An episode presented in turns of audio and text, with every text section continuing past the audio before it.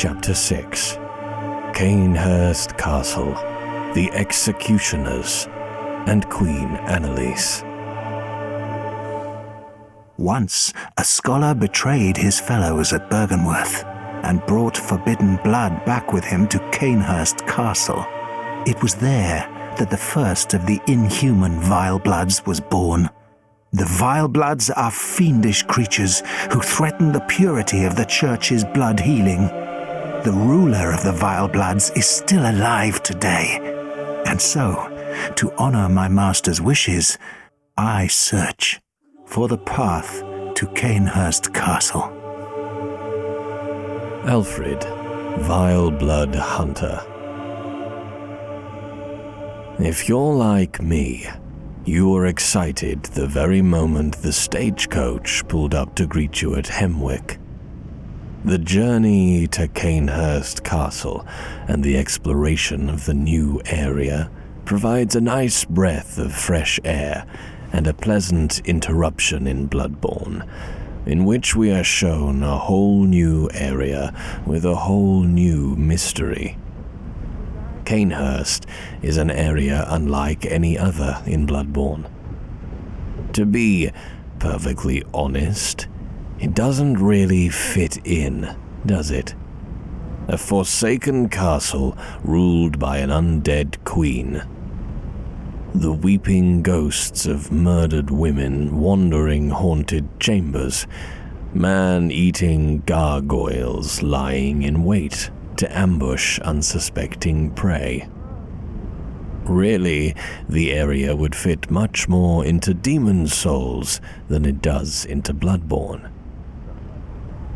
Cainhurst is so unlike any other area in Bloodborne, even from a gameplay perspective.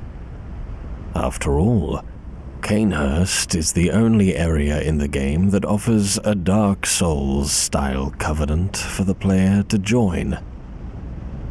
So, to get to the bottom of the mystery of Castle Cainhurst, let's start by taking a look at Cainhurst itself what we know about it, what we can glean, and what monsters wander its halls. While in Yharnam, blood is an object of worship, in Cainhurst, blood is an object of desire.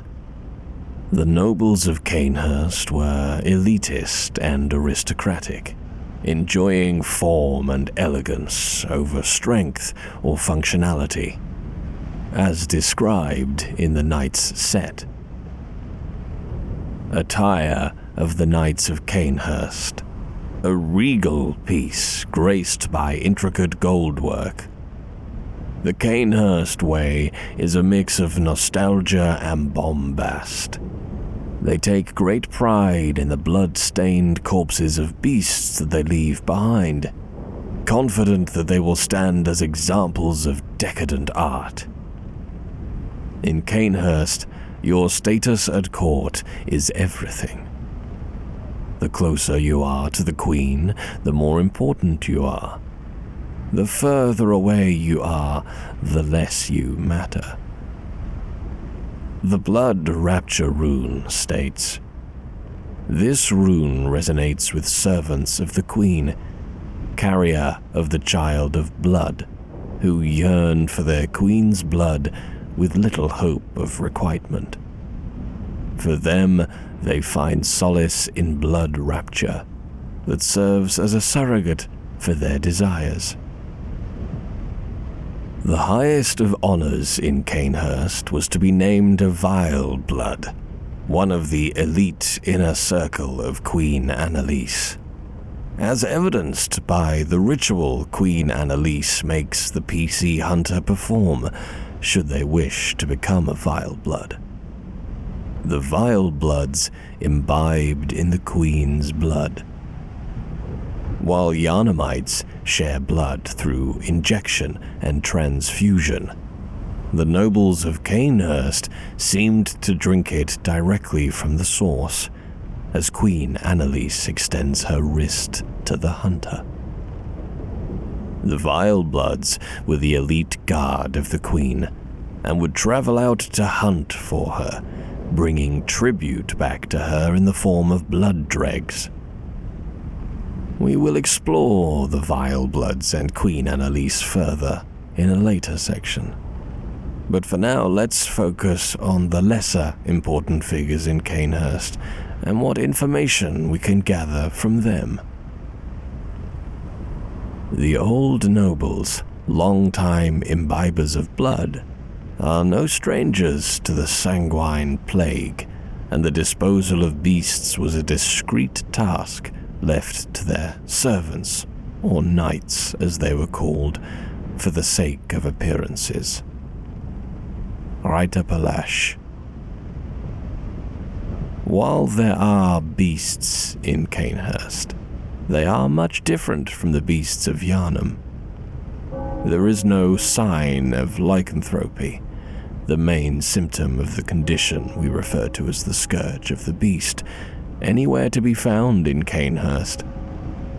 Instead, the beasts of Cainhurst are twisted, malformed things that drain the blood from the ground. The official description of the bloodlickers reads With no host left to defend Cainhurst Castle from the beastly siege, these deadly, vile creatures prowl the grounds, gorging themselves on the tainted fluid of the fallen. Indeed, the bloodlickers seem far more interested in draining blood from corpses than they are of the PC hunter. Unlike Yharnam's beasts, which rip and tear flesh to shreds in pure rage, the bloodlickers move quietly from corpse to corpse, drinking. We have here an example of a very different kind of beast, one wholly unlike the beasts of Yharnam. The Yharnam beasts we know are the result of individuals succumbing to the tainted blood of the Great Ones, infected thanks to the use of blood ministration. The bloodlickers, infested with vermin, must have a different origin. Let us recall what Alfred says about Cainhurst. Once, a scholar betrayed his fellows at Byrgenwerth and brought forbidden blood back with him to Cainhurst Castle. Whatever blood was brought to Cainhurst, it was most certainly not the blood of the Great Ones. It was something different, forbidden, impure. The introduction of this forbidden blood led to a new mission by the then burgeoning Healing Church and the formation of the executioners. In his time, Master Logarius led his executioners into Cainhurst Castle to cleanse it of the vile bloods. But all did not go well, and Master Logarius became a blessed anchor guarding us from evil. Tragic, tragic times that Master Logarius should be abandoned in the accursed domain of the vile bloods. I must free him, so that he may be properly honored in martyrdom. Alfred. Little is known of the executioners. They were a group of hunters who, led by a man named Logarius, traveled to Cainhurst and battled the Vile Bloods. It would seem the executioners existed in the very early days of the Healing Church, back when the church was still operating mostly in secrecy. The executioner attire reads Attire worn by the band of executioners, commanded by the martyr Logarius. Later became the basis for all church attire, with its heavy draping of holy shawl. This would seem to suggest that the executioners were the first case of an organized group of the church operating in the open, as before then there were no section of the church wearing their familiar uniform. What this means for Alfred is unknown. He claims to be a simple hunter, Perhaps he simply sought to emulate the teachings of Logarius. He certainly has a great deal of veneration for him, his entire mission being to complete Logarius's mission once and for all, to elevate him to true martyrdom. Whatever Alfred's motivations behind following the path of the executioner, we know that the executioners of old did battle against the Cainhurst Vilebloods. From the accounts we have access to, it was not a close battle. Logarius' wheel describes itself as being used to slaughter the vile bloods in Cainhurst, bathed in pools of their blood and forever steeped in their ire. Slaughter is the key word here. The nobles of Cainhurst were systematically executed. The vile bloods were bludgeoned to death by the mighty wheels of Logarius. For all their elegance and beauty, the Cainhurst Vilebloods were no match for the fury of the executioners. But there was one vile blood who could not be slain. And this brings us to the final topic of our current analysis. I am Annalise, Queen of Castle Cainhurst, ruler of the Vile Bloods, and sworn enemy of the Church. Annalise is a very strange figure in Bloodborne, and like I mentioned earlier, doesn't really seem to fit. She is most assuredly something far more than simply human. In fact, the Queen is immortal. There is no way to kill her. Even Alfred, who rips her limb from limb, smashes her into pulp, tears out her organs, smears her against the floor, and leaves her nothing more than a pile of blood and meat, fails to kill her.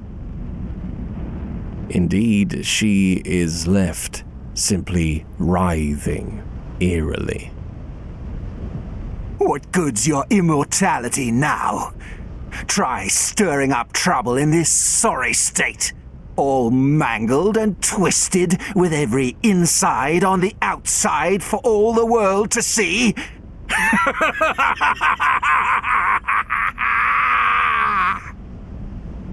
Alfred. The queenly flesh, a chunk of meat the PC hunter can retrieve from her remains, reads This pinkish lump of flesh remains warm as if cursed. All hail the undying queen of blood. Annalise is never dead. Her consciousness remains inside of the meat and can be used to repair her. Indeed, Annalise can even be restored from her mangled state if the hunter brings the queenly flesh to the corpse in the altar of despair. But Annalise is not unique in this. She is not the only immortal queen in Bloodborne. Upon defeating Yharnam, Queen of Pthumeru, the hunter receives the Yharnam Stone. It appears to be meaty, organic remains, and even has the faint outline of a fetus within it. The Yharnam Stone reads The Queen lies dead, but her horrific consciousness is only asleep, and it stirs in unsettling motions. In the depths of ancient Pthumeru, the Byrgenwerth scholars studied and researched the old blood of the Great Ones. However, the scholars found much more than the Great Ones. They found those who had once worshipped them, the Pthumerians. It's not exactly clear if they directly located Queen Yharnam, or if they simply gathered blood samples from the Pthumerians themselves. However, it's most likely that some of Yharnam's blood was recovered and researched. The old blood, while to be feared, was not forbidden.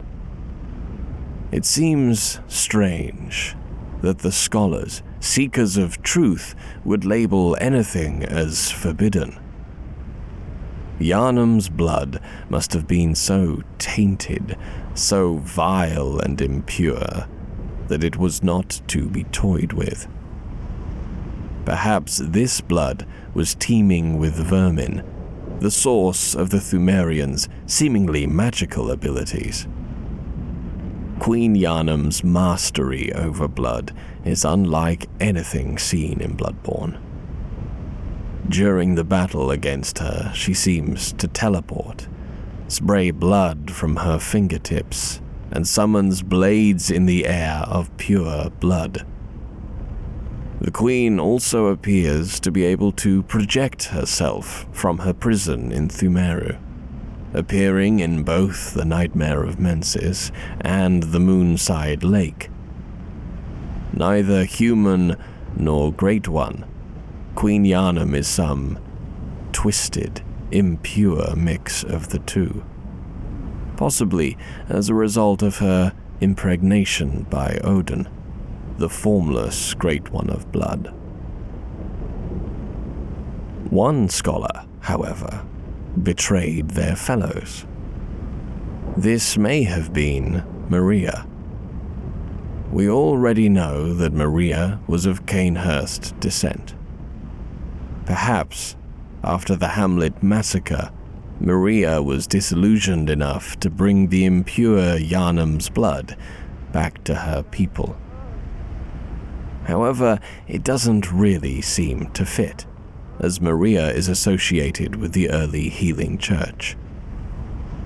The Healing Church most assuredly fears the blood of Queen Yharnam, and even labels her blood as forbidden as well.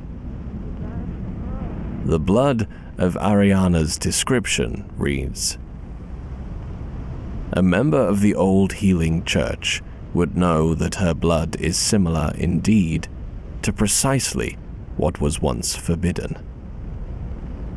Arianna even wears a Cainhurst dress, furthering the connection between the two figures. Perhaps the scholar who brought the forbidden blood to Cainhurst was just an unnamed scholar. Or perhaps it was Maria, or even the Bloody Crow. Either way, Queen Yharnam's tainted blood made its way to Cainhurst Castle. Queen Annalise imbibed in the tainted, vermin riddled forbidden blood of Yharnam, becoming first of the vile bloods.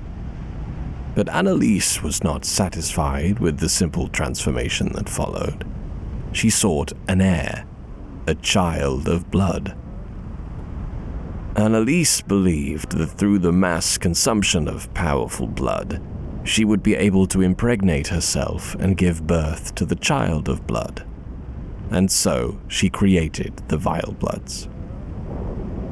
The Cainhurst attire says This paper thin silver armor is said to deflect blood of ill intent and is what allows the royal guards to capture prey for their beloved queen, so that one day she may bear a child of blood.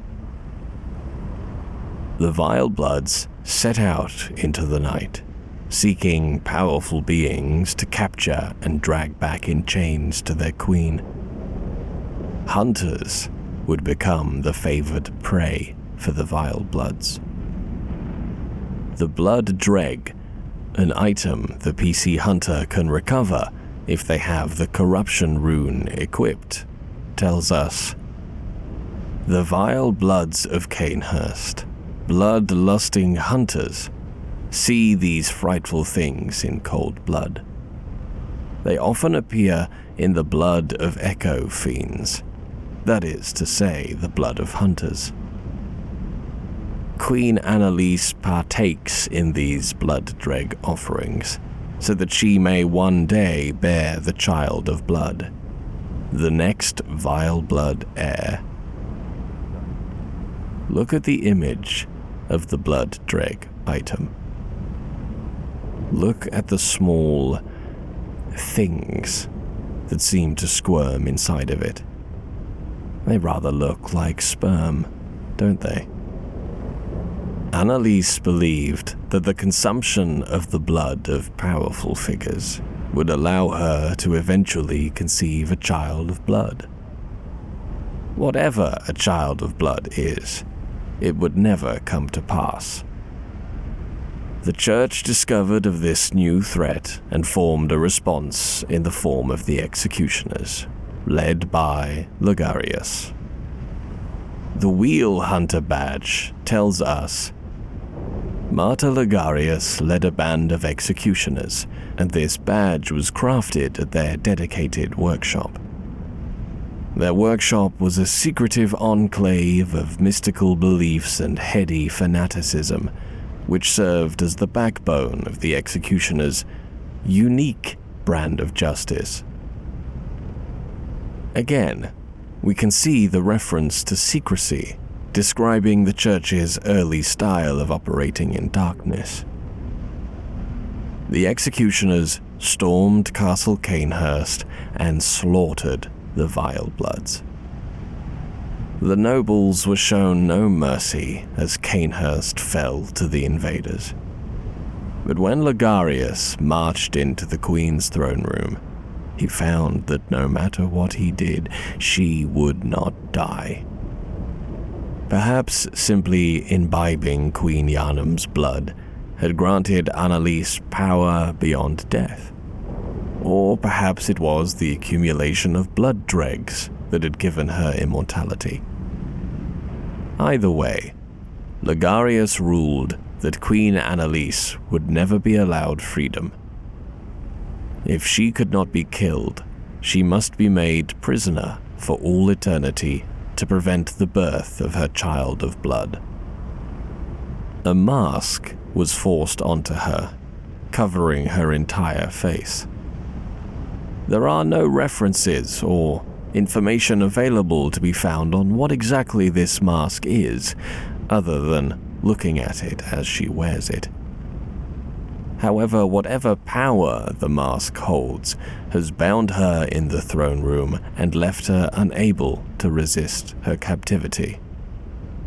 However, this would still not prevent outside sources from meeting with her and bringing her further blood dregs as the PC hunter is capable of doing. And so Logarius took the crown of Cainhurst, the crown of illusions, and placed it atop his head. One of the precious secrets of Cainhurst, the old king's crown, is said to reveal illusions and expose a mirage that hides a secret.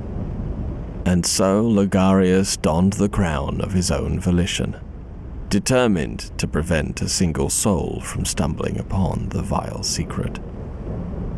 What visions did he see, sitting serenely upon his new throne?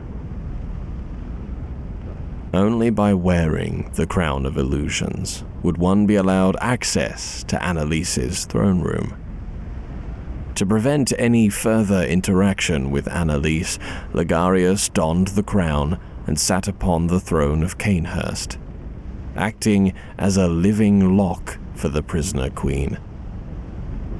Recall how Logarius's wheel states that it had become bathed in pools of their blood and forever steeped in their ire.